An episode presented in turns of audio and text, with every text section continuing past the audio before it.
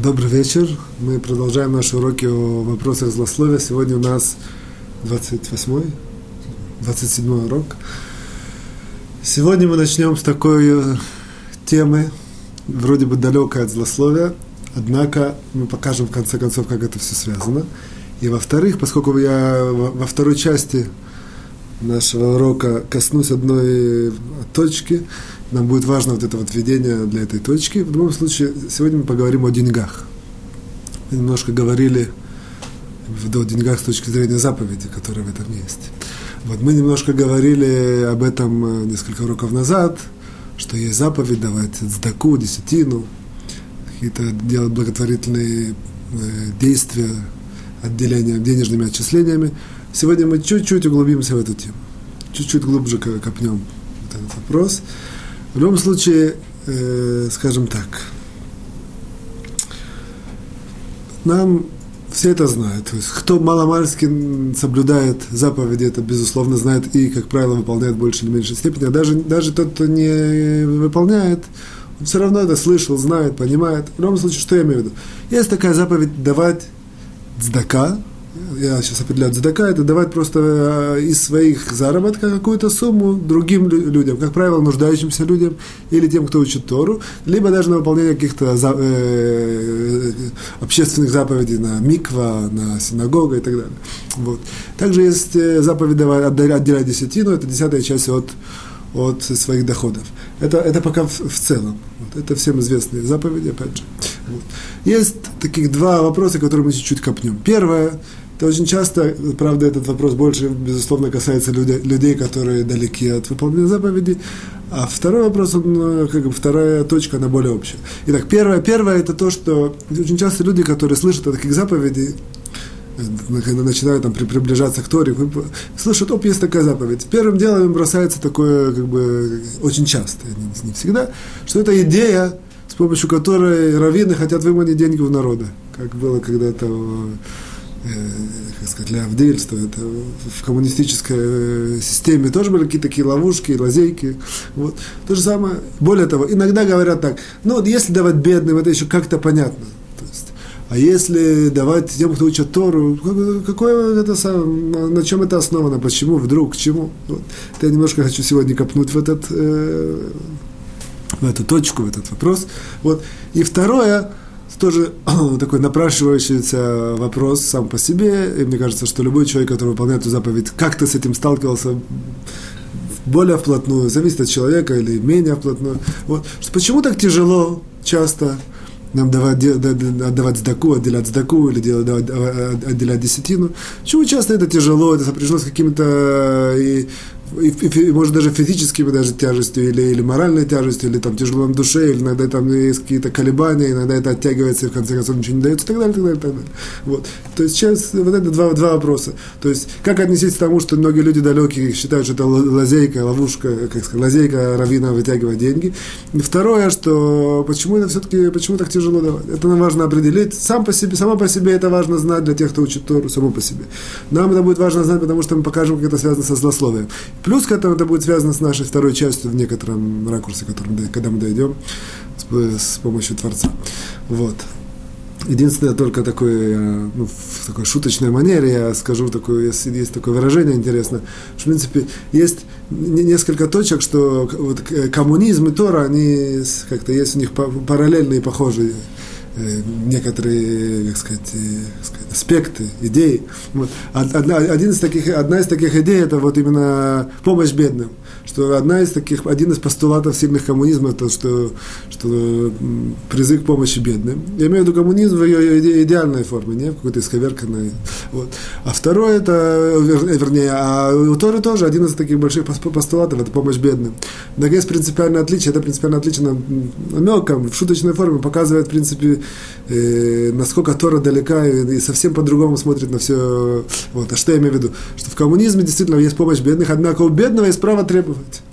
Поэтому пришли, пришли бедные, забрали деньги у богатых, все поделили. Это, в принципе, была идея этой революции. Более-менее. Вот. А у Торы то же самое, однако у, у бедного нет права требовать. Есть заповедь давать бедного, И каждый человек в меру своих э, сил, знаний, пониманий, какой-то этического или духовного уровня решает давать, не давать, кому давать и так далее. На одной ноге. Вот. Итак, мы сейчас осветим эти два вопроса, я надеюсь, с помощью Творца. Первый вопрос. То есть, как мы относимся к тому, что вот есть такое выражение, что это какая-то лазейка раввинов, выкачивать деньги. Особенно, когда идет речь о помощи каким-то талмидам хамим, которые учат Тору, которые, или какие-то организации, которые занимаются э, распространением Торы. Вот. Я в, в скобках должен заметить, что у меня нет никакого, как это сказать, э, нигия, выгоды, заинтересованности, выгоды, вот, потому что я, это очень большое дело, если даже люди, я слышал, если какой-то здесь возможность электрон пожертвовать солдаты Ширун, очень большое дело, однако я лично с этого не имею ноль, так что я, у меня нет, я нет, не веду никакой пропаганды, вот, и то же самое, ни у кого из вас нет прямого возможности, если даже мне нужно было, слава богу, мне не нужно, то у меня никакой заинтересованности, я это не делаю для себя, просто чтобы люди знали и понимали, о чем идет речь. Вот. Для этого нам нужно э, как как, как мы знаем, что мы освещаем всегда э, любую такую вещь, мы должны осветить и из источников, и из каких-то жизненной мудрости, я не знаю, из логики, каких-то общих положений того всего, всего, что нас окружает. На иврите называется, уже это не упоминали, мигвара, мигмара, мисвара. Вот. Что, начнем первое, с точки зрения источников, тут, безусловно, человек, который согласен слушать источники, их принимать, нет никакой неоспоримой истины, что есть непосредственно заповедь давать э, сдака и давать десятину, и что это одна даже считается из, базовых, э, как сказать, э, заповедей Торы. Вот. Более того, мы как-то упоминали, это тоже важно знать, что человек этим самым, в принципе, на самом деле э, гарантирует себе богатство.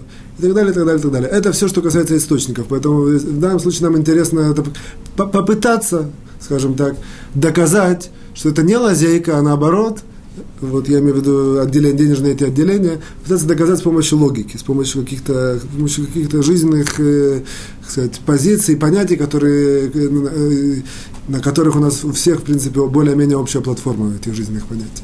Вот. Я для этого начну с такой истории. Тем не менее, история известная, э, история э, известная, и на, на самом деле эта, эта история нам пока ничего не докажет, однако она нас продвинет в понимании вопроса. История о испанском, э, в принципе, о еврейском мудреце по имени Абарбанель и о испанском короле. Это, в принципе, он жил в средние века, этот э, еврейский мудрец очень известный. Вот. Э, ну, чтобы не вдаваясь, в любом случае, как-то он, он, был, он был министром финансов у испанского короля во, во, во времени, когда предшествовало испанскому изгнанию, вот это, Геруш изгнание. Вот. Как-то он был призван министрами, понятно, что эти испанские министры, они всегда, все, все, во всех странах, где евреи занимали какие-то должности, то нееврейские советники, они всегда как-то делали какие-то козни. Это известная история, это известные исторические факты. Вот. То же самое они как-то, но поскольку он был великолепный финансист и очень, очень помогал этому испанскому царю, то есть его было очень тяжело сдвинуться с этой должности, и вообще как-то его, как-то, как сказать, в голову ударить, повредить ему было очень тяжело.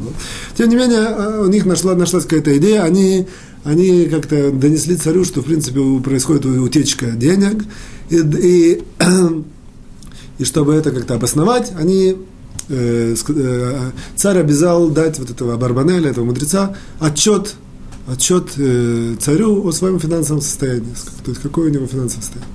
И он подал отчет, там, в принципе, фиксировалось, что его имущество составляет э, около 5, миллион, 5 миллионов, ну, там, скажем, дунов, я не знаю, это, скажем, дунов, 5, 5 миллионов, я не помню, я не, не знаю точно э, эту монету, какая там ходит, 5 миллионов, вот.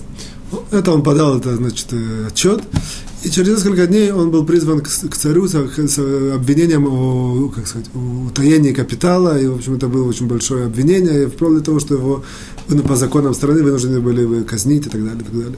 И он предстал на вот этот суд, ему сказали, смотри, ты берешь у тебя 5 миллионов, наши казначеи проверили и увидели, что у тебя около 30 миллионов. Вот это серьезное укрытие, и что это пахнет воровством и так далее, и так далее, и так далее. Вот что ты на это можешь сказать? То есть, э, вот, на что им этот еврейский мудрец ответил следующим образом, примерно. Он говорит, смотрите, то, что я сказал, что у меня 5 миллионов, это правда, я ничего не обманывал. То, что вы нашли, э, это тоже верно, однако какая вроде бы это противоречие. Говорит, никакого нет противоречия. Говорит, то, что вы нашли, это не является мой капитал. это в прямом смысле не является мое имущество. Это... А, стой, ставьте. Это вот. Э, э, вот эти вот э, деньги, это в принципе, которые находятся у меня в сундуке, или, или какие-то эти самые, как они называются, кар, земли, земли, которые находятся в моем владении, какие-то как, не, недвижимость, движимость, все, все это находится под моим, как сказать, записано на мое имя. Однако в полном смысле слова это не мое. Почему? Потому что вот факт, если меня сейчас засудят, царь может в любой момент, король этот испанский, все у меня забрать, аннулировать и, и, и присвоить все себе. То есть, в принципе, это называется мое имущество. На самом деле нет, нет, нет, нет никакого реального владения, как сказать, владения. Могут прийти какие-то грабители меня ограбить. То есть есть постоянно человек поддержан, подвержен разного рода, как сказать, э, секунд опасность вот, на, на, на, на вот это вот имущество. Вот это, это, это про эти 30 тысяч, которые вы как бы вроде бы на, на, нашли у меня. Когда я говорил, что это мое имущество, я имею в виду следующее. Это 5 миллионов, которые я за свою жизнь, примерно, у меня есть подсчет в моем блокнотике, которые растратил на всякие э, благотворительные цели, на всякие благотворительные, как сказать, де, де, действия, на цдака, десятина, помощь и так далее. Вот. Говорит, это, говорит, совершенно мое. Это у меня нет никакой возможности это отнять, или это, это забрать, или как-то это аннулировать, или это ограбить. Это мое. И с этим, в принципе, я иду в будущий мир. Это, это э, составляет э, своего рода такую мою духовную страховку. Так, в принципе, он им ответил. Для нас это достаточно. Что мы отсюда видим? На самом деле видим простую очень вещь, что, в принципе, Тора и, и еврейские мудрецы совсем по-другому относятся. Они считают деньги, которые вложены на помощь, десятина, цдака, пожертвования, это на самом деле основной капитал человека, потому что это капитал, который его защищает, который его, как сказать, э, санигор, как сказать, адвокат, который защитник, защитник в будущем мире, при суде и так далее, и так далее, и так далее. Всем, что касается духовного, это, это, это его основной капитал. То есть, это, в принципе, не относится пока к логике, это относится к источникам, однако это не тропинка наша к, к тому, что мы хотим а, обосновать более логично. Вот. Что мы, что мы Идем дальше следующим образом.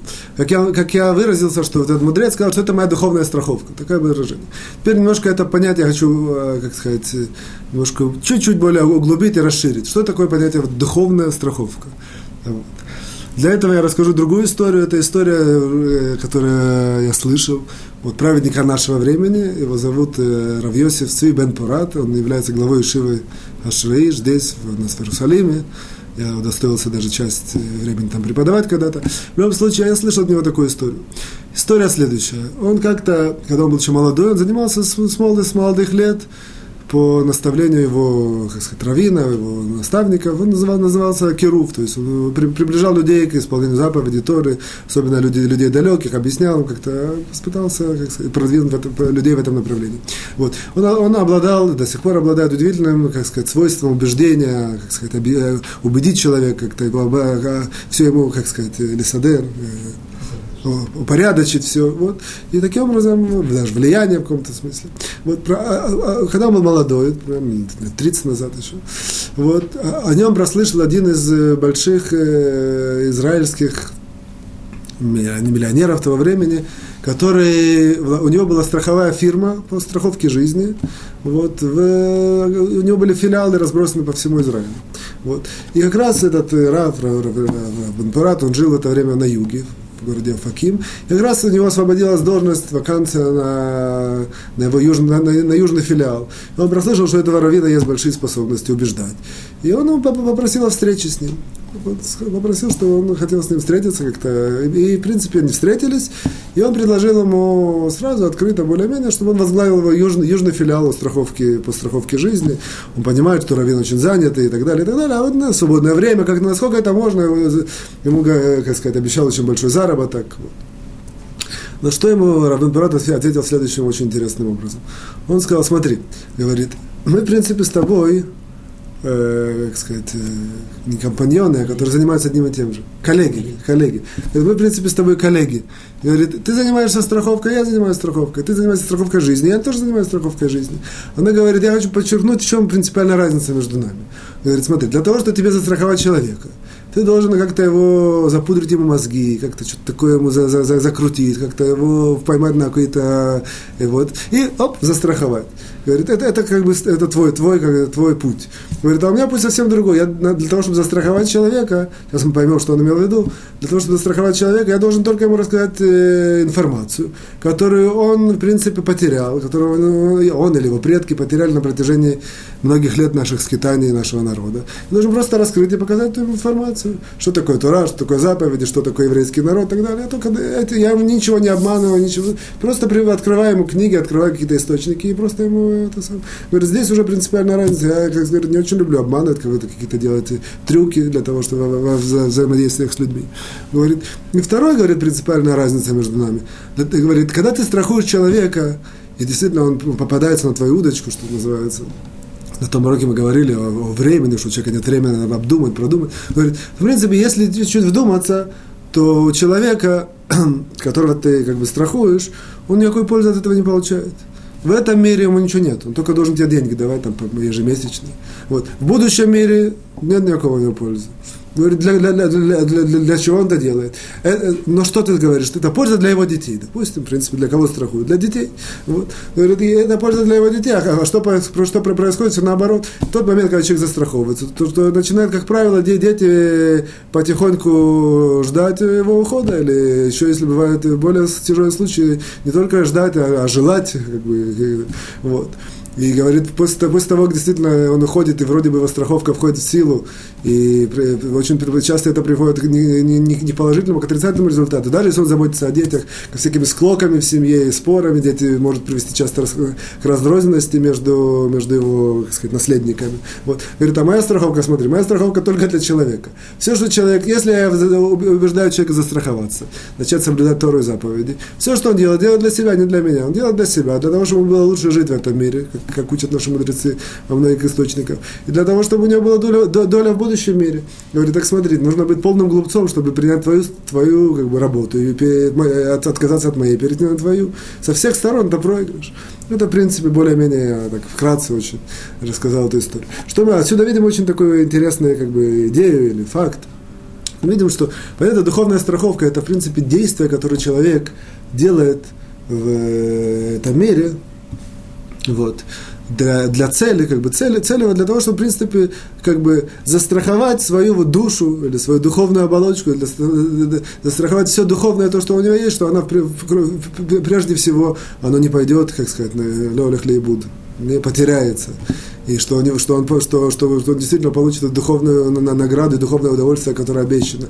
И так далее, и так далее, и так далее. Вот. То есть это, это, это, в принципе, показывает нам, что очень, очень часто, очень многие действия, которые мы делаем, человек должен знать, для кого он это делает это действие. Иногда человек может делать какое-то действие, и, и, и, либо это он делает по реакции, или там, потому что он привык уже по, по, по как сказать, по шигра, рутинно, рутинные, рутинные какие-то действия. Вот он не знает, зачем это делать. Если его спросить, ну, часто ну, окажется, что, в принципе, эти действия он делает для кого-то, для тети, для дяди, для, для, для, для, для соседей, или даже, да, может, там делает для, для страны. Это все очень, это все очень, как сказать, э, уважаемые, хорошие цели. Но очень часто получается, что человек для себя ничего не делает. Вот. Теперь мы, я имею в виду, для, для, для, для, своего личного благополучия. Вот. Теперь мы немножко перейдем вот, э, как бы, к, к тому, что я хотел показать. Что, в принципе, пользуясь в простой логикой, простыми знаниями жизненных фактов, мы придем к тому, как бы, насколько это можно, опровергнем вот это вот выражение, что, что денежное отчисление это, это ловушка от равина, чтобы выкачивать деньги и так далее. Вот. Давайте посмотрим. Средний человек – средний, средний работающий человек э, в любом практически обществе. Вот евреи, как правило, я не говорю про каких-то магнатов, миллионеров и так далее. А, как правило, евреи, они не, это самое, не работают, я знаю, там, не подметают улицы. Есть такое тоже. Только есть какая-то какая работа. Лучше, меньше, больше. Вот, как правило. Вот. Вот. Если мы посмотрим на доход человека, на статистику, мы увидим очень интересный факт, что, как правило, человек, когда доходит до пенсионного возраста, как правило, вот, это может любой человек проверить, однако у меня эти статистики есть. То есть я, я, это, я это видел, проверял очень много. Вот. Оказывается, что человек, у него есть большие накопления. И очень часто, очень-очень часто эти накопления намного больше, чем нужно ему. Или он получает какие-то, тем более в, в, в сегодняшней системе, которая существует в мире, так как бы общество в этом смысле очень сильно, как сказать, заботится действительно о человеке, что есть всякие, есть всякие как это называется, я не знаю, как это на, на русском, Э, отчисления такие, всякие страховки такие, это все вольно, невольно, это все человек делает. Получается, что довольно приличная сумма. Как правило, в течение жизни он получает квартиру, покупает, покупает человек квартиру, ее, ее как, как, как, правило, оплачивает, даже если нужно например, какие-то суды, займы и так далее. Вот. В начале жизни, когда ему 30, там, 20, 30, 40 лет, ему кажется, что там что-то нужно работать. Э, в конце концов, он заканчивает там, 50, 60, 70 лет, видит квартира, есть деньги, и все нормально. Получается, что в каком-то, в каком-то смысле есть э, переизбыток ресурсов. То он вкладывал, на самом деле, для чего он вкладывал. То есть то, что он вкладывал, это не... Вот. Начинает он человек придумывать, человек не хочет сказать, что как бы себя ретроспективно скажет, что всю жизнь он жил просто так, и тратил время просто так, и все. начинает там помогать людям, помогать э, детям и так далее, и так далее, и так далее. Получается, что вот этот переизбыток и сил, и действий, и денег, грубо говоря, это, это явно такой статистически простой факт. Вот. Теперь мы э, как бы возвращаемся чуть назад, для того, чтобы продвинуться вперед. Вот. Если бы он все, все, вот эти вот деньги, на самом деле, Тора нас не требует, чтобы человек зарабатывал деньги и их отдавал. Тора требует, чтобы требует или, так сказать, заповеди, как сказать, ну, побуждает, чтобы человек отдавал какой-то маленький процент. 10% это вообще, это очень хорошая заповедь десятина. А даже не 10%, просто увидел кого-то бедного, дал ему что-то. Услышал, что есть какой-то там, и люди, изучающие Тору, и там нужно им там, ну, помог им. Услышал, что есть какой-то ишиве там, чтобы, если он оплатит там э, электричество, то, это, то они будут еще более, там, как сказать, усиленно учиться и смогут там и ночью и так далее, тоже помогут в этом смысле. Если мы посмотрим, то, то на, на, на конечный результат это абсолютно не повлияет. То есть те же деньги, которые он есть, у него и так и будут. Как правило, переизбыток, о котором я говорю, в конце жизни человека, опять же, не в конце жизни, я не, не имею в виду в конце жизни, имею в виду в каком-то возраст, когда человек уже стал на ноги, у него уже все есть, и он как бы стабильный. У кого-то это может быть 35-40 лет, у кого-то может быть 50-60 лет. Это, как правило, это, это всегда происходит происходит в каком-то возрасте. И кажется, что если он себя спросит, он увидит, что если бы он 10% от того, что получал, отделял, ничего принципиально не изменилось. То есть у него было на 10% меньше, однако принципиально ну, все бы у него было то же самое. Однако что, что бы он, да, выигрывал? Первое, в первую очередь он выигрывает то, что он, в принципе, гарантирует себе вот эту вот духовную страховку, как, как мы выразились. Вот. Как мы знаем, что основное это в Торе, это э, добрые дела и заповеди, вот, изучение Торы. Вот. Оказывается, что самый центральный, добрый, самый центральный, самый, самой большой добротой, добрые дела в чему, в чему направлены, в чем их идея? Идея того, чтобы человеку побудить доброте. Самая большая доброта – это взять человека, который у него нету, который бедный, и помочь ему. Это, в принципе, я, как бы, на одной ноге все. Однако это как бы основная идея такого бедного человека, если чем помогаешь, это идеально доброе дело. Получается, что если человек вкладывает деньги в это, то он, то он в принципе, выполняет вот эти добрые дела в, идеаль, в идеальном варианте.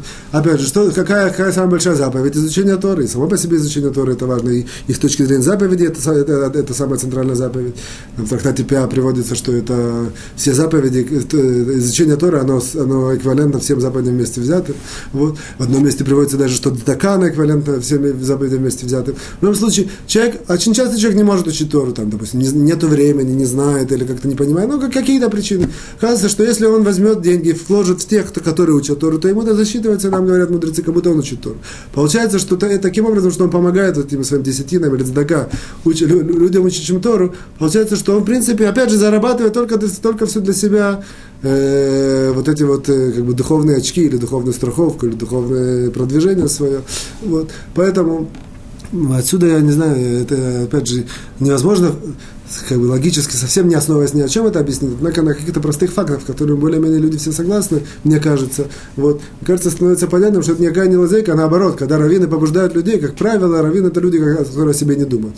Правда, есть всякие, есть ну, и сегодня, и всегда были какие-то раввины, которые не, нечестны. Однако, как правило, люди, после того, как человек проверит и увидит, и, то большой процент, тем более в наше время практически нет таких. Есть люди, которые заняли раввинскую должность, как правило, человек честный, который, как сказать, все, все, что он делает, делает, он делает только для, для, для помощи, во имя Творца, что называется, для помощи другим людям. Оказывается, что, оказывается, что когда люди стимулируют, э, раввины стимулируют людей давать отделения вот эти, они э, делают только для человека, для того, чтобы человек вложил в себя, положил в свой духовный банк этим самым.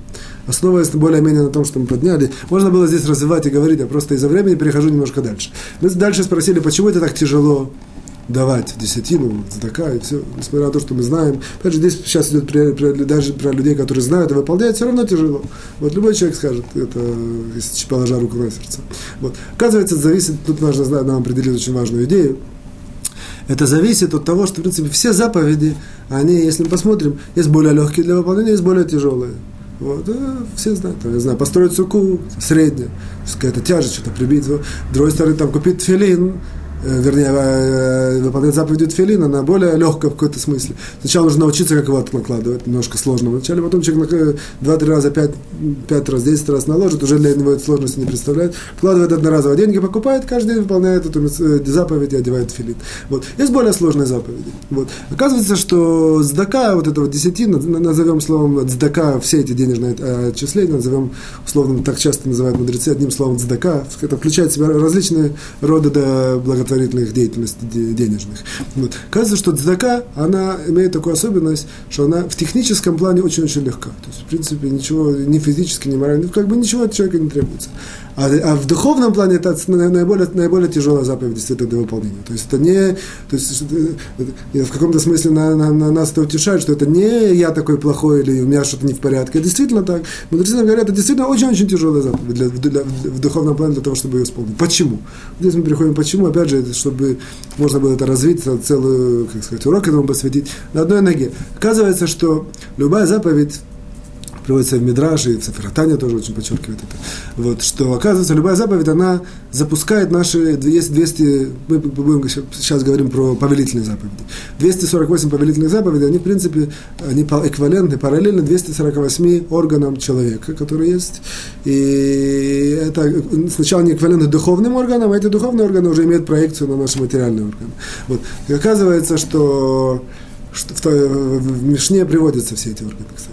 Вот. Оказывается, что э, каждая, каждая заповедь, она за, за, запускает некоторые органы, и них, она, она их, что называется, управляет, исправляет или как-то поднимает в духовном плане.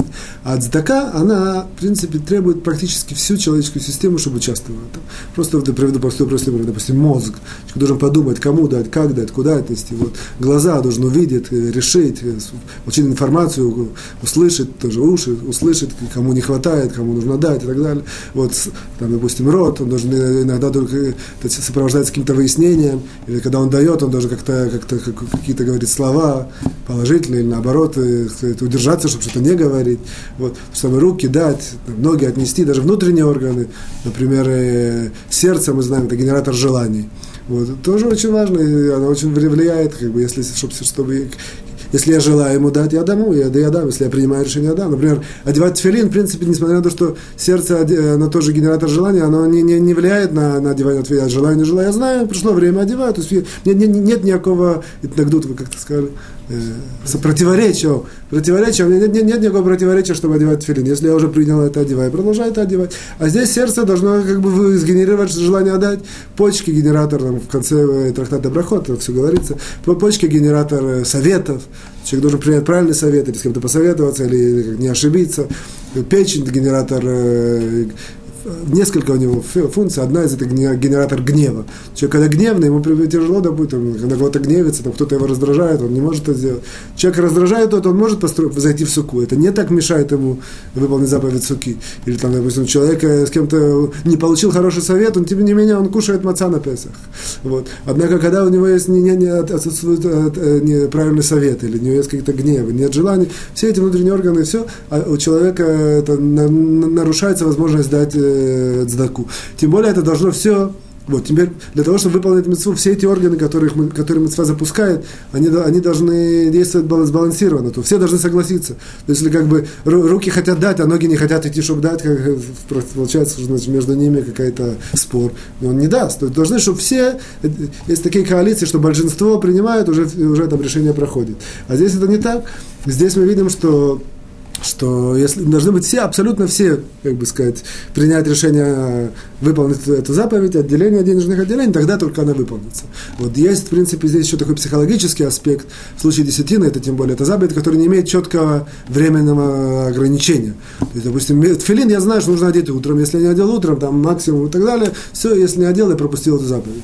А в случае, в случае э, десятины, вот, э, получается, что я знаю, что я могу дать сегодня, завтра, и это будет одинаково. Очень часто человек начинает вытеснять из себя, из, из, из как сказать, из своей системы этого заповеди, а что она потом вытесняется, есть такое даже выражение на русском языке, завтра, завтра не сегодня. То, как бы так человек оттесняет, потом она уходит. Видим, что всех, со всех сторон вот. Э, эту заповедь, э, это, в принципе, основная, основная причина, по, по которой эту заповедь тяжело выполнить. Вот. С другой стороны, мы когда это подчеркивали на уроках, недостаточно, может, глубоко и, как сказать, ярко, нужно это будет объяснить. Это, это, это, это работает всегда, то, что я сейчас скажу, работает всегда в двух направлениях. то есть то же самое, как нам Э, нужно всю, всю человеческую систему задействовать, чтобы дать эту сдаку. То же самое, а, а, обратное тоже верно, что когда человек дает сдаку и выполняет эту заповедь, э, как сказать, педантично и, и как сказать, изо дня в день и скрупулезно, и все, она ему одним махом вот таким этим действием, она ему берет и исправляет, и влияет на все эти духовные, вот, э, всю эту духовную систему. В отличие от других заповедей, которые влияют только на один орган, на два органа, на несколько. То есть здесь практически вся, вся система человеческая задействована в этом э, выполнении этой заповеди. Вот.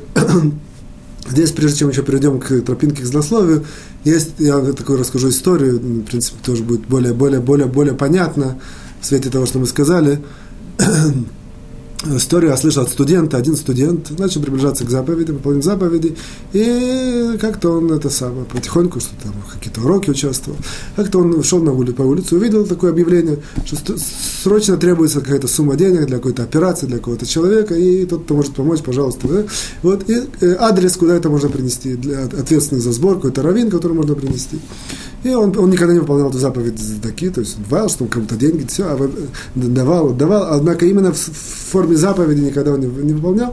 И он как-то решил себя подбодрить, как сказать, подстегнуть, подбодрить, все-таки выполнять, начал уже выполнять заповеди, взял какую-то сумму, и понес, отнес тому раввину ответственность за сбор. Зашел, постучал, ответом, ответ, э, раввин ответил, он сказал, вот я слышал объявление, вот я вам даю, дал сумму, закрылась дверь, он вышел, и вдруг на, еще на лестничной площадке, вдруг его такое охватило совершенно ужасное такое чувство. Вдруг дыхание сперло, и он не мог это самое. Ужасное, как сказать, все перехватило, значит, перехватило дух. Он начал рыдать и плакать, и это все очень долго. Никто, никто не видел, никто не слышал ни перед кем. Сам плакал, рыдал, пока какой-то еле-еле успокоился. Вот. Вот такая история, как бы, когда я такую историю слышал, вроде бы это вроде бы странно. То есть, как бы, опять же, нужно, мы исходим с предположения, человек был нормальный, не, не, не, все было нормально. Вот. А сейчас мы поймем более глубоко. Оказывается, что вот, э, в принципе, это еще один аспект такой. Оказывается, что, в принципе, средний человек, на трактате Бабатра это приводится, средний простой человек, пока он не не, как сказать, не находится глубоко в исполнении заповеди, то все действия, даже добрые действия, как-то это упоминали в одном из уроков, даже добрые действия, очень часто человек замыкает на себя. Все, что он делает, он делает, чтобы как-то видеть какую-то выгоду, как-то помочь кому, я ему помогу, он мне поможет. Вот. Или э, как-то он, э, чтобы это увидели, чтобы это про это говорили. А есть такое очень, э, как бы, добрые дела в Торе, они требуют от человека совершенно бескорыстности. Он делает добрые дела ради доброго дела, ради того, что это заповедь, ради того, что Творец, как сказать, повелел, требует этого. Получается, что это, в принципе, этот человек, грубо говоря, сделал такое вот доброе дело первый раз в жизни.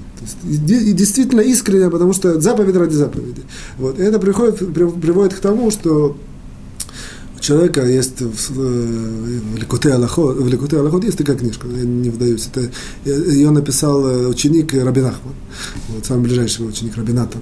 Вот. Он там пишет, что, в принципе, у человека, в принципе, слезы, есть очень много объяснений, что такое слезы, проявлением чего они являются, и целая духовная система тяж, э, сказать, сложная. Чтобы...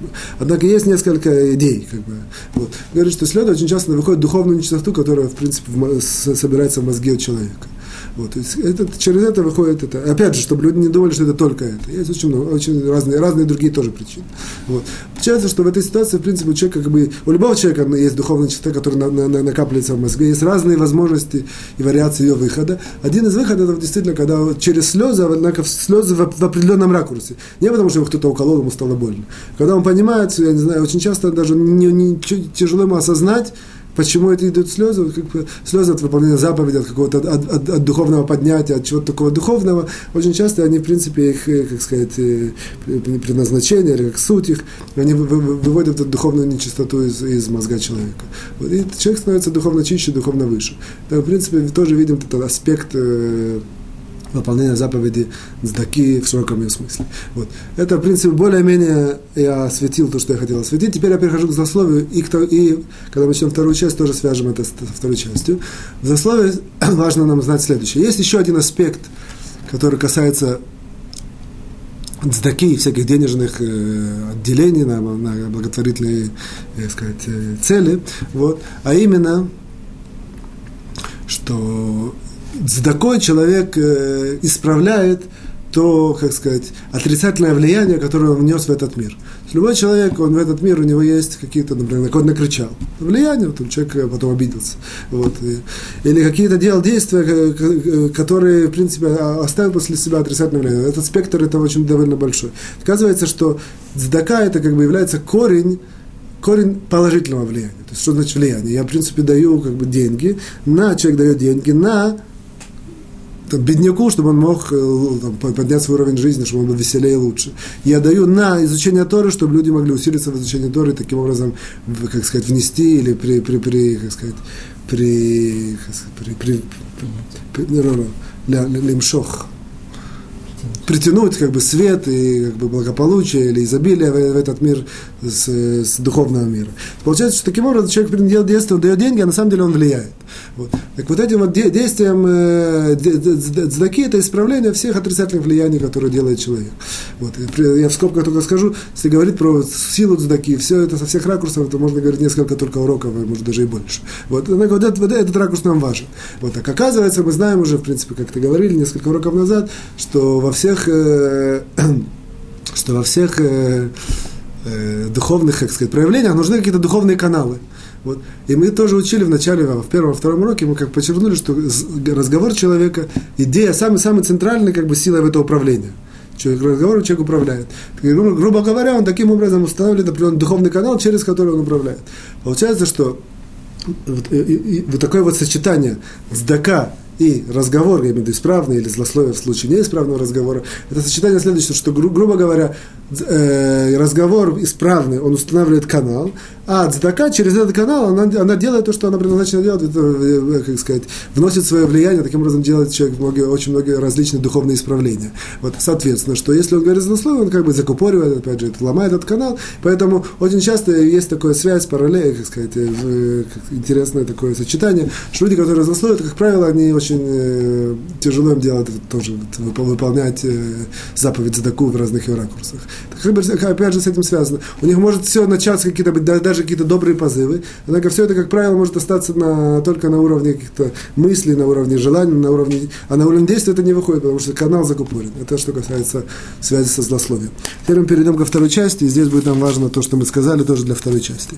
Мы сегодня на седьмой шестой, шестой повелительной заповеди, которую человек нарушает, если он злословит. Заповедь следующая. Заповедь говорит, говорится нам в э, книге Дворим, пятой части Пятикнижия. Вот. Бот и дбак. Бот и дбак это значит, что как бы прилепись к Творцу. Вот. Прилепись к Творцу это такая очень широкая заповедь. По, как, на на, сказать, на, на высоком ее понятии, выполнение ее, в принципе, в идеале, это, как бы, не, не, безусловно, не на нашем уровне, как, чего это состоит. состоит в принципе, сначала должен человек подняться на, более, на высокий духовный уровень, чтобы, его, чтобы эту заповедь выполнять в идеале, как сказать, и в, в, в, во всей ее духовной красе. Вот. Однако мудрецы нам спрашивают, нас спрашивают мудрецы, как правило, когда они анализируют какие-то заповеди, они э, как бы, рассчитаны на простого среднего человека. Они спрашивают, как можно прилепиться к Творцу, это как-то не, что, что от нас требуется. Отвечают мудрецы, действительно, к Творцу прилепиться это не, не, не тяжело простому человеку. Однако это, эта заповедь выполняется тем, что человек прилепляется к мудрецам Торы. Мудрецам Торы, к ученикам, к тем, кто изучает Тору, к тем, кто вот, тем, кто каким-то праведникам, насколько это можно, оказывается, что он, если к ним прилепляется, он таким образом выполняет эту заповедь, выполняет эту заповедь прилепись к Творцу. Вот. Опять же, нам спрашивает э, спрашивает нас, нам, нас Талмуд, как можно это, что значит прилепиться к ним. Оказывается, что на, на, на простом уровне, то есть он должен завести какое-то знакомство с ними. Или очень часто быть, участвовать в трапезах, где они, где они тоже участвуют. И, безусловно, еще больше и лучший уровень, то, где-то быть на каких-то уроках, которых проводят мудрецы или ученики их. Вот. Или в синагогах, в совместных молитвах и так далее. И так далее. То есть, грубо говоря, прилепить, опять же, быть, быть ближе, быть, быть к нему влиянию, к нему общению. Вот. Почему это почему это важно? То есть, как бы, в чем, в чем здесь смысл? Тот, тот смысл тоже понятно. Это, в принципе, Хафицхай нам тоже это все подчеркивает, я немножко просто раз, расширяю. Вот. Смысл следующий. Я перед тем, как перейду к смыслу, есть, я вспомнил, есть такой стих в, в, в книге Мишлей, притча Соломона, говорит, что по-русски примерно так, что идущий за мудрецами он помудреет, она и наоборот, который идет за глупцами, он станет глупее. Вот. Как бы идея такая, что когда человек, он прилепляется, опять же, как мы объяснили, к, к мудрецам, к праведникам, он, в принципе, смотрит и учится от их э, действий, от их поведения, и этим самым он, он даже он может очень часто даже узнать и понять больше, чем если он учит просто непосредственно как бы, книгу какую-то или участвует на уроке. Нам в трактате, в трактате Брахот приводят, э, приводит Талмуд, что что вот это вот э, Гдулаш и Муша Турам и Торми Лимуда. То есть если, если вот смотреть на практическом уровне, как Тора выполняется, это, это, это, это еще больше человека духовно понимает, даже чем изучение Торы непосредственно. Вот. Поэтому это, это, это, это как бы основная идея. То есть прилепить к Творцу на нашем простом уровне, прилепить к людям, которые как бы его представитель, грубо говоря, так скажем, вот, э, ученики Торы или какие-то праведники, таким образом, чтобы учиться из их действий, из их, из их поведения. Я сейчас вспоминаю, есть такая просто факт, факт интересный. Я не хочу называть имя человека, хотя это абсолютно не злословие, просто я не знаю, если человек не рассказывал. Один из больших лидеров русского еврейства. Всем известный, один из самых больших, один из вот, самых наиболее известных, наиболее, э, наиболее, как сказать, э, любимых, можно даже сказать. Вот. Его как бы основное, я его этих деталей не знаю, он сам по себе, безусловно, духовного уровня высокий человек, однако основной его как бы духовный прыжок был того, что он несколько лет, по-моему, три года, он был приближен к очень большому праведнику нашего времени, и даже там хаму, и что называется, вот так его как бы шемеш, то есть как бы смотрела вместе с ним, как, как он действует, есть учился с него, а непосредственно был бок о бок к нему прикреплен, это очень сильно подняло духовно. Отсюда мы видим э, действительно воочию, непосредственно, насколько это важно, что насколько это может часто поднять человека, изменить его жизнь, в принципе, и вот это вот действие прилепления к э, мудрецам, к ученикам Торы, оно очень часто может человеку как бы, только это одно, оно может ему обеспечить весь будущий мир. Есть я, я не хочу входить в какие-то духовные, как сказать, идеи, однако очень часто это даже на духовном уровне, что если человек прикреплен к кому-то, то в духовном, в, духовном мире, он и в будущем мире, вот он тоже как бы остается прикреплен, это ему дает тоже духовную помощь, духовную защиту и так далее. Это я сюда не, не вхожу. Вот. Что нам говорит здесь Хафицхайм, что поэтому, что человек о, как это связано, мы учим как бы за, заповедь повелительную, когда, когда человек это нарушает заповедь, когда он злословит. Что это имеется в виду? Здесь имеется в виду такие ситуации, когда человек э, как бы пренебрегает обществом вот таких вот людей, Талдеха Хамим или там праведников, и идет к обществу злословщиков. Вот, допустим, такой пример я просто яркий можно привести. Человек находится на свадьбе, так он сидит за столиком, он сидит за столиком, люди говорят такие какие-то мудрые вещи, что такие обсуждают какие-то. В принципе, сам, лучше, что может быть лучше, если человек не, там, очень хорошо не знает, просто посидеть, послушать, по, по, на, на, на, на, на, понабраться, я знаю, уму разума, есть такое выражение. Вот, если он знает, может что-то спросить, выяснить какое-то, если увидел кого-то равина, подойти к нему, что-то спросить. Вместо этого человек э, идет, как, как, наоборот, к столику, там, где какие-то сплетни, кого-то все обсуждают, кто, что и как, почем. Вот. Получается, вот это, в принципе, типичная ситуация, когда человек нарушает, кроме того, что он идет туда и злословит, если он действительно злословит, или слушает, мы сейчас с тобой дальше, в третьей части больше э, углубляться в это. Вот. Кроме того, нарушает и заповедь вот эту вот, прилепись к Творцу, прилепись к людям, которые знают Тору, или каким-то праведникам, которые делают какие-то добрые дела. Вот. Это, в принципе, основное то, что говорит здесь нам Хафицха. Вот здесь есть несколько нам ответвлений, и вот это ответвление, первое ответвление, э, три я хочу сделать. Первое ответвление нам связано вот с этой первой частью, которую я сказал про денежный вот, здака, десятина, что оно говорит Хафицхайм здесь, что оказывается, очень, бывают такие ситуации, что человеку прилепиться тяжело. Пусть он живет в таком месте, где у него нету, бывают такие ситуации, даже, даже нет у него возможности посещать э, уроки Торы, и даже нет возможности говорить какими-то мудрецами, праведниками, просто нету физически, нету в округе, или даже если есть, бывают такие ситуации в нашей, в нашей действительности, это очень тоже часто бывает, что настолько эти люди вот такие, они настолько заняты, загружены, что тяжело с ними найти какую-то какую-то связь, встретиться, действительно поговорить. Мы так очень часто любим поговорить по душам, знаю, посидеть. А такие люди, они очень быстро, они могут там, э, кто, кто удостаивается с ними говорить пять минут, это большое дело. Вот. То есть нужно быстро сказать, что ты хочешь, что-то спросить, выяснить, раз, два, три. Вот. Вот сейчас у человека создается определенного рода такое, знаю, как сказать, э, дискомфорт или даже какой-то такой лахац, давление духовное, что он не понимает, как это, как это можно э, действительно быть, при, как сказать, к, к, к, к, к таким людям э, приближенным или при, при, при, приклеиться. Вот. Я в скобках скажу, в, нашей, в нашем российском рейсе это не так страшно. Действительно, эти наши раввины, слава Богу, они как сказать, относительно свободные, и относительно с ними можно значит, встречи, поговорить и проконсультироваться. Вот. То, что я говорю, это действительно более, более, более-менее израильских раввинов большого, скажем, первого, первого, в первой ранге. Вот. Среди наших русскоязычных раввинов, слава Богу, можно это, э, как сказать, прилепиться к ним. В любом случае, нам Фафицхайм говорит, что что как выполняется, есть еще один способ выполнения этого вот заповедь прилепиться, а это именно через помощь. Оказывается, человек может прилепиться там, как бы то, что он получает что-то от себя, как бы пытается как-то, я имею в, виду, в духовном плане, для себя какую-то найти выгоду, это то, то что мы говорили до сих пор, как-то узнать, выяснить. А есть наоборот, что человек дает. Человек очень часто прилепляется, когда он дает. Здесь нам Хафицхам говорит, что когда человек дает какие-то пожертвования вот этим вот раввинам, которые, как правило, они какие-то э, курируют организации или какие-то э, главы каких-то движений и так далее, он дает вот эти денежные пожертвования, цдаку, десятину, то таким образом, таким образом он тоже выполняет вот это для нас самое большое открытие сегодня, что он тоже выполняет вот эту вот заповедь прилепиться к ним. Вот. И для чего я, как бы, все было первая часть, одна, одна из, что человек может на этом этапе сказать, что это оп, какая-то лазейка, прилепиться, прилепиться так не получается, только давай, давай, даже его не видишь. Это, оказывается, да, в духовном плане это действительно человек прилепляется, а в плане того, что человек, может быть, вот эти вот две мысли, первое, что это лазейка, я надеюсь, как-то обосновал, что это делает человек для себя, для своего духовного, так сказать, выгоды, подъема. Вот. И второе, это действительно тяжело. Человек должен знать, что это тяжело, это, по крайней мере, информированность этого поможет ему это преодолеть эти барьеры и действительно не бояться какие-то дать помощь вот таким вот э, большим э, ученикам Торы или там, э, тем более, тем более каким-то праведникам. Вот. Помощь, на самом деле, не обязана быть финансово непосредственно.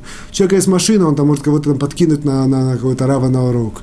Или там у человека есть, может, есть какая-то возможность, там, у него есть, там, я не знаю, какой-то махсан, какое-то помещение. Помещение, он его может там э, дать безвозмездно для какого-то, чтобы там был там раз в неделю урок в этом помещении и так далее. То есть это все, в принципе, включается в помощь вот этим вот пом выполнение вот этой заповеди прилепить к Творцу через прилепление к его, к праведникам и к, к мудрецам. И человеку для этого очень большое дело, когда он это выполняет.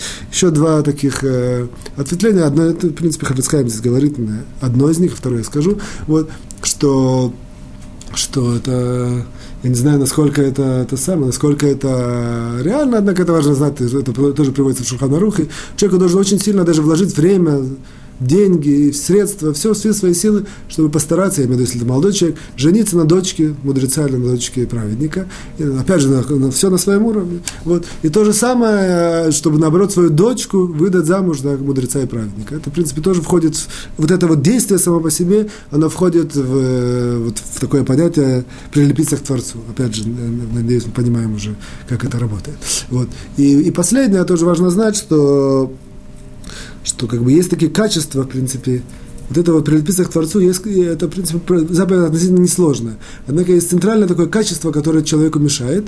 Это, в принципе, э, качество, которому не дает возможность как бы принизить свою гордыню или принизить свое высокомерие, как бы, или, как сказать, быть более скромным, или более как-то более, как сказать, не, как это называется, анав, анав, или лихна, ну, я не знаю эти все понятия на русском языке. Я говорю, в любом случае, как-то более, более немножко принизиться, не, не сказать, что я центр всего, и все, я решаю, у меня на, свое, все, на, на, на все свое мнение. Наоборот, понимать, э, как бы, структуру вещей в этом мире. Если он действительно так сможет, и, и опять же, очень основываясь на том уроке, на предыдущем, задуматься, понять, как сказать, проанализировать все, что с ним происходит, и все, что, и все, все, все данные, которые он получает из, из каких-то э, уроки Торы, какие-то новые. Вот, и с этим, с, с, с, на, на основе этого принять правильное решение, решение, принизить свою гордыню, опять же, это так, таким образом он сможет более сказать, эффективно и более, более правильно выполнять эту заповедь прицепиться к Творцу, которая является, в принципе, одной из э, как бы, центральных таких стержневых заповедей, в которой, в которой вся Тора, в принципе, вокруг этого она, э, как бы вертится. Вот, надеюсь, что более-менее это понятно. Переходим к третьей части, законы. Мы сейчас в шестом параграфе. Мы сейчас на Мне кажется, мне кажется, пятый, пятый, вот у меня записано, пятый пункт шестого параграфа. Вот. Мы сейчас говорим про, про, про запрет принимать злословие и запрет слушать злословие. В принципе, сейчас фокусировка на запрете слушать злословие. Вот. Мы последний раз на, закончили на том, что если у человека э, принципе, мы, в принципе, да, мы закончили не, к тому, что не относится к сегодня, тем не менее, закончили то, что есть ситуация, когда датчик должен дослушать до конца, и если человек все-таки э, провалился и принял засловие, как это он может немножко исправить? Это, это был конец этого урока. А сейчас пятый пункт нам говорит такую ситуацию. Нам говорит очень важную ситуацию. В принципе, наиболее, наиболее центральную жизненную ситуацию, которая бывает в вопросах злословия. А именно, человек знает, что есть запрет заслушать злословие, и он, он, он, он оказывается в обществе людей, которые говорят злословие как ему правильно действовать. То есть, если, опять же, если опять все просто, мы, говорили на, на, на, на, тех уроках, что если к нему пришел человек и начал говорить злословие, или он чувствует, что он начнет, он может сказать, это, если это позорящая информация, я не хочу слушать, если это мне для пользы, тогда скажи мне это, тогда, тогда. А бывает ситуация, он, в принципе, если я знаю, сидит, как мы привели ситуацию на свадьбе, попался на столик, волей судьбы, никого не знает, сел за столик и видит, оп, люди начинают там злословить. Какое его правильное действие Э, как ему правильно вести себя в, этом, э, как сказать, в этой ситуации. Я вам говорю сейчас выжим, выжимку пятого пункта, это очень важно знать. Есть как бы четыре основных по, по убыванию, то есть как бы правильных действий, что может сделать. Первое, это если, как бы, опять же, насколько это возможно. Первое, если видит, люди говорят злословие. Он может сейчас провалиться в слушании злословия. Что ему правильно сделать? Первое и самое правильное, если это есть возможность, он должен остановить их и сделать им такое заповедь тохиха это критика. И опять же, я не, не, чтобы не быть смешным, э, в нашей реальности, как правило, это невозможно. Однако, тем не менее, нужно сказать, там, ребята, это, это, если это возможно, опять же, что это злословие, вам не кажется, что это не следует так говорить, и так далее, и так далее, и так далее. Опять же, критика, насколько это возможно, опять же, в, в рамках, да, когда ты упоминали это понятие, с каждого человека, насколько он понимает, как это можно это как э, откритиковать, как это можно остановить, как это можно этих людей, как сказать, э, лимно отмежевать, чтобы они не говорили, или даже перевести, может, разговор на другую тему, это тоже в это входит. Вот. Опять же, если, если есть возможность, критика прямая, не прямая, какая-то намеком, как-то, может, какую-то сказать шутку из этого люди сами поймут, поймут может, какую-то вдруг очень интересную вещь переключить на себя внимание, каждый в меру своих знаний и способностей. Это, это идет на первом месте. На втором месте уйти. Если есть возможность, то есть, видите, человек не понимает, он может провалиться, слушать злословие, встает и переходит на другое место, если это возможность. Это второе. Третье. Есть ситуация, когда невозможно, понятно, критиковать вообще невозможно, допустим, и уйти невозможно, допустим, на своем рабочем месте или каком-то заседании. Человек вынужден, уйдет, ему там невозможно уйти. Вот. Опять же, в этой ситуации есть есть такая, это самое, такая, третий как бы пункт, должен заткнуть уши. На самом деле, так, так пишет Хафицхайм, нам кажется это странно.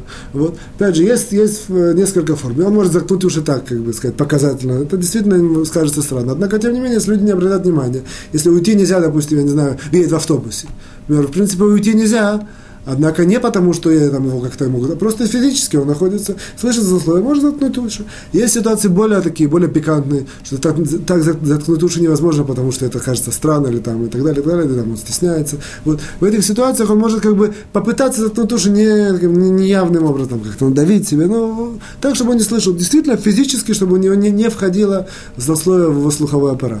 Это третий уровень. Вот. И четвертый уровень, довольно распространенный, нам говорит Хафицхайм следующий еще есть. Что бывает такая ситуация, что что невозможно там ни, не критиковать, ни уйти, не знать, ну это уже ничего невозможно, нужно здесь сидеть и слушать. То есть ничего не это самое. Тем не менее, как, как человеку нужно в этой ситуации вести себя, потому что он, если он так не поведет себя, это важно знать нам, он просто, просто нарушает заповедь истории, по мнению, слушать мы говорили, это, есть мнение, что это даже история, или, по крайней мере, запрет мудрецов, слушать злословие. Вот как ему правильно вести себя? Говорит нам Хафицхайм три совета, это три важных совета, я постараюсь даже сказать это более, более медленно, чем наш общий темп, чтобы это знать, три совета, как себя правильно вести, если человек находится в обществе людей, которые говорят злословие, злословие, и он вынужден слушать злословие. То есть физически оно к нему входит в, в, в слуховой аппарат. Тем не менее, он, он не хочет нарушить заповедь. Говорит нам Хафицхайм три вещи он должен сделать. Первое. Первое, он должен у себя в душе принять не верить. Не верить ничему тому, что скажет. Он понимает, что это злословие, кого-то, кого-то обсуждают, смеются, позор. Он принимает у себя в душе ни одному слову я не верю. Первое, это, было, это первое.